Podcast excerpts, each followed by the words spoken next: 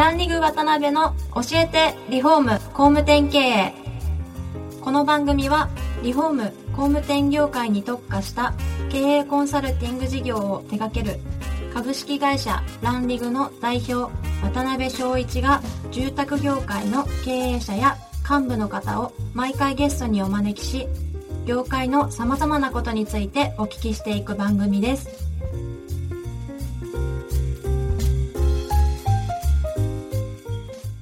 皆さんこんにちは。さあ今週も始まりましたランリグ渡辺の教えてリフォーム工務店経営だいよんじゅうきゅうかいめをお送りします。司会進行の志村玲美です。渡辺翔一です。渡辺さん、今週もよろしくお願いします。よろしくお願いします。前回まではよんかいにわたって京都に本社を持ち、ウェブ集客に特化して大型リフォームを獲得していかれている三幸ホームの代表上口さんにお越しいただきました。そうですね、結構やっぱすごかったですね。そうですね、はあ、なんかその音声でねこんだけ言っちゃっていいんかっていうようなねポイントも話されてましたけど、まあぜひですねやっぱりごおくをだ、えー、ウェブだけでですねこう売り上げられるっていうのは非常にやっぱりここまでこだわれるんかっていうような話されてましたんで、うん、ぜひ聞かれてない方がいらっしゃればあの聞いていただけたらなと思います。はい、はい、今回からはお部屋の実例共有サイトルームクリップで有名なトンネル株式会社代表取締役高重様、執行役員川本様にお越しいただいています。高重さん、川本さん、よろしくお願いします。よろしくお願いいたします。よろしくお願いします。よろしくお願いします。はい、あれですよね、あの今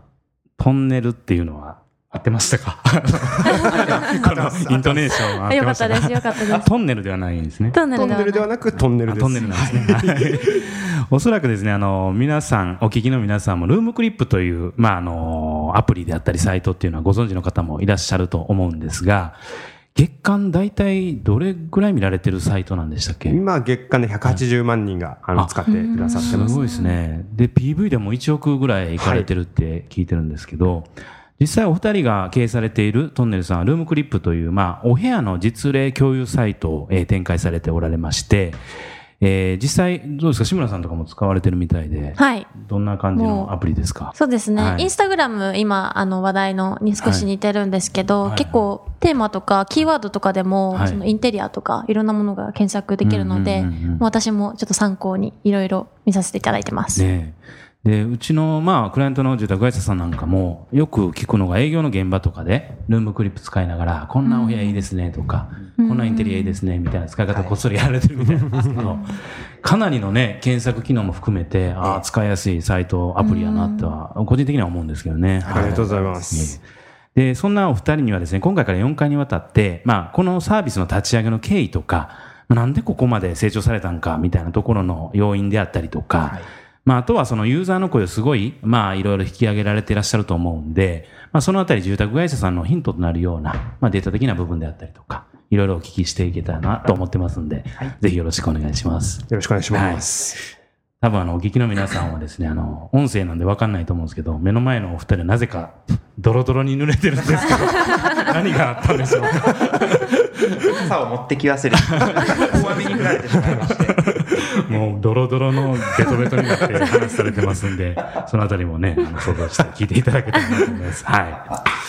い、はい、で今回はそうですね全よんかいのふたりお二人の、えー、いっかいめですので、まあ、ぜひお二人のですねご経歴の部分から、えー、お聞きできたらなと思うんですけども、実際あれですかね、そしたらまず高重さんからお生まれとかは ど, のどこで生まれられるんですか？はいはい、えー、と生まれは、はいえー、と神奈川の方なんですけれども、はいはいまあ、ほとんどあの物心つく頃には、はい、福島県のいわき市っていうところにいて、はいはい、で大学入るまではずっともう福島県いわき市で育ったっていう感じですね。なるほどなるほど、はい、川本さんは僕は神奈川県生まれの神奈川県育ちで、はいはいはい、生まれ育ち川崎市の溝の口っていうところで育ちまして、なるほどなるほど、えー、と小学校は地元だったんですけど、はいはい、中学高校からはあの東京都の方の、 あの学校に行ってました。なるほどなるほど、はい、もしかしてご存知の方もいらっしゃるかもわかんないですけど、えー、とトンネルさんの、ね、役員の皆さんって皆さん東京大学の、ねはいはいねご出身ということで、はい、素晴らしいです、ね、早めにちょっとつばつけそうですてかお世代既婚なんですね大変なことになっちゃう僕は個人的にに児のそうですね父親としてですねやっぱりこうどうやったら東大に入れる頭の育つんかということは個人的に聞きたいんですけど、それはまた機会、はい、別の機会で、そうですねはい、できればなと思います。はい。でそこからあれですか、普通に、まあ、あの普通にというか育たれて、はい、まあ、あの大学で出会われたんですかね、皆さんって。そうですね、えー、と川本と私もそうですし、はい、まあ、他にあの私が一番最初に会社創業したメンバーであったり、はい、もう一人今経営メンバーよにんいるんですけれども、みんな実は大学の時の、はい、えーとまあ、美術部がありまして、美術部の同級生であったり後輩と一緒に会社をやってるっていう感じですね。東京大学の美術部っていう、まあ、そうです、まあ、そこは趣味で絵を描くメンバーですね。そうですね、はい、で学部はみんな別々で、はい、高重は理系の学部で、私は文系の学部で、はい、残りのふたりも文系と理系で、理系にめい文系にめいのメンバーですね。そどんな学生さんだったんですかねなんか東大だけでもね結構あのいろいろ正直ね印象あるんですけど、その中でも美術部ってね結構とんがったね、そうですね、人たちがいそうな雰囲気はあるんですけど、いや、まあ、そうですね、はい、なんかまあ美術部っていう名前で、はい、まあ、実際僕ら含めてみんな絵描いたりしてたんですけど、はい、あのすごい大きな部室というか、はい、なんかアトリエみたいなのがありまして、はい、でなんかそれが本当になんかろくじゅうねんだいのなんか匂いを感じさせるような建物で、なんかそこが割と面白かったんで、はい、そのなんか絵描かない人も含めてなんかいろいろ人が集まってくるような場所だったんで、割となんかそこによく溜まっていろいろ話してたり、なんかそれこそそのなんかその人の生活の話みたいなのを実はその時もしてたような気がする、うん、まさにね。で多分美術部っていうとあの、はい、油絵とかをご想像される方多いと思うんですが、うん、あの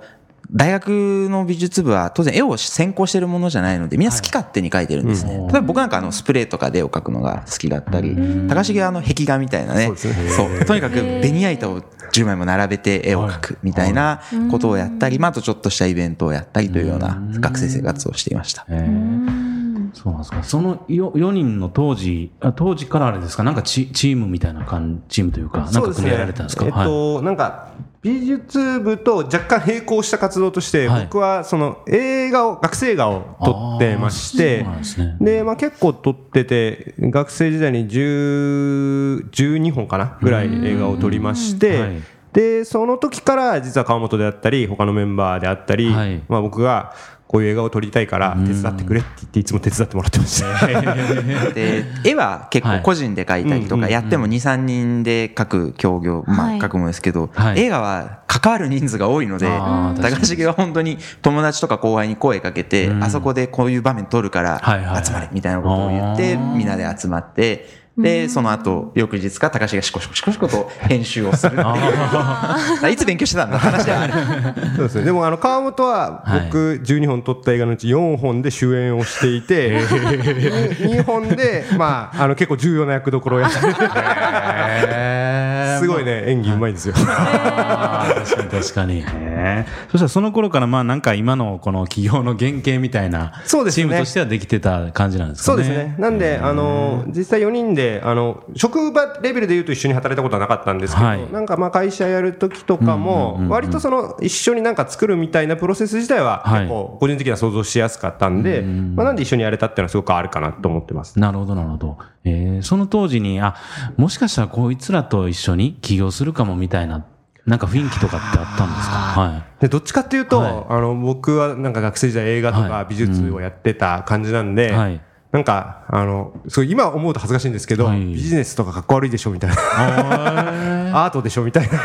そういう結構雰囲気だったから、なんかあんま会社を一緒にやるみたいなのは当時は全然イメージしてなかったですね、はい、んなんかまあいつか何かを一緒に作るみたいなのは作れたらいいなとかは思っていましたし、なんかあこうやって絵描いて暮らしていけたらいいよねみたいなことを言ってたこともありますだだ、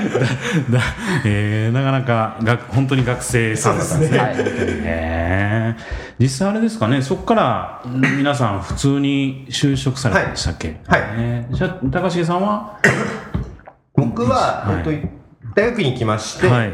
でその時にまあちょっとインターネット寄りの研究を、うん、えー、少ししていて、はいはいはい、でその後イマジニアというベンチャー企業でにねんぐらい働いていて、はいはい、で辞めてその後独立したっていう感じですね。なるほどなるほど、えー、